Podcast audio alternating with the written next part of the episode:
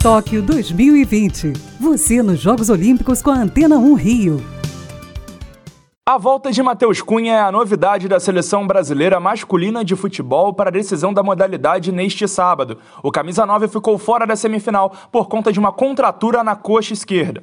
Se for titular, Matheus deve entrar na vaga de Paulinho. O Brasil se classificou para a final por equipes mistas do hipismo. O time ficou em oitavo lugar na classificatória e entra na briga por medalhas amanhã a equipe não terá a presença de Rodrigo Pessoa, que afirmou que o cavalo dele, Carlitos Way Six, não tem condições de disputar a decisão.